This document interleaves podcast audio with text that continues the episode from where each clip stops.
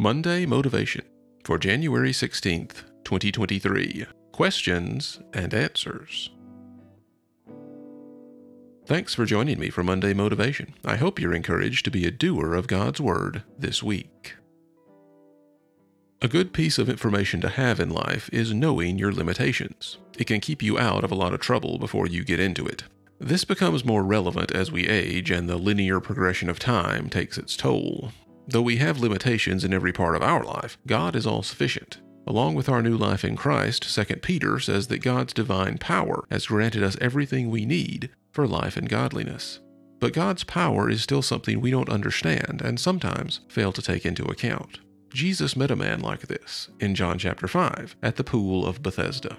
The man had been disabled for 38 years. We don't know how this happened, perhaps illness or injury. We also don't know the nature of his disability, outside of it impairing his ability to move. After this length of time, the disability may have felt very much like it was a part of who this man was.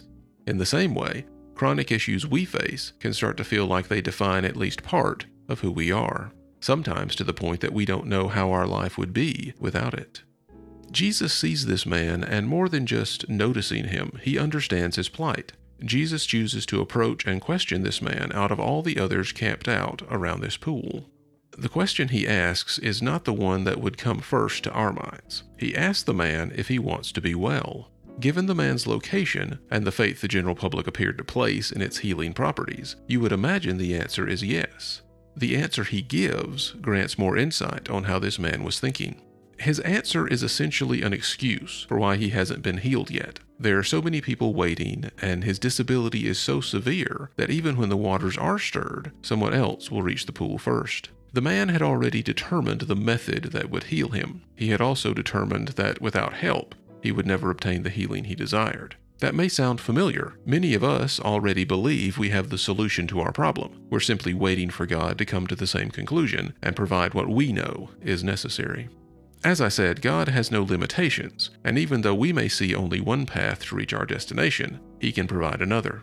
Jesus responds by commanding the man to get up, pick up his mat, and walk. Without an angel or a healing bath, the man is immediately restored, rises from his mat, and carries it away. We may not have physical abilities restored in this fashion, but we do see the Lord provide what is necessary for His kingdom to move forward. In our own lives, we can all look back and see times when the Lord carried us through difficulty and trial. Jesus catches some flack for this healing from the Pharisees because it was performed on the Sabbath. They had already harassed the man he healed. One wonders exactly how much they would berate the one through whom the healing actually took place. Jesus' response to this challenge is to say that his Father is continuing to work even today, and following his example, Jesus would continue to work as well. So don't pigeonhole God into your solution. And don't be surprised if Jesus checks to be sure you really want the healing he can bring. Thanks for listening, and I pray God's best for you this week.